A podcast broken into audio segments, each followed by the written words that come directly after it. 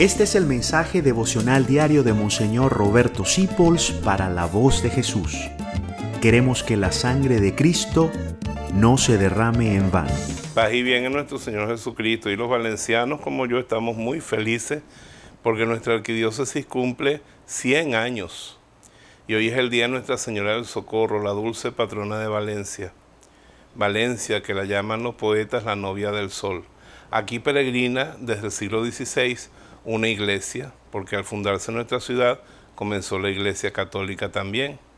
Y el Papa, llegado el momento en que habíamos madurado, nos convirtió en una diócesis, luego en una arquidiócesis.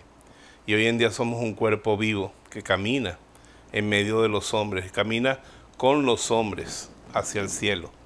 Y somos el testimonio de Jesús aquí. Todos ustedes que se benefician de la voz de Jesús se benefician del trabajo de unos valencianos de esta iglesia que la servimos con amor para todo el mundo. Casi todos los miembros de la voz de Jesús somos de aquí de Valencia.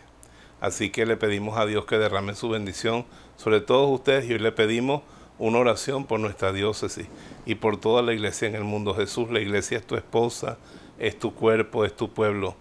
Ayúdanos a vivir completamente llenos de tu espíritu y a ser la luz del mundo y la sal de la tierra como tú lo soñaste. Por eso, bendícenos a través de la Virgen del Socorro.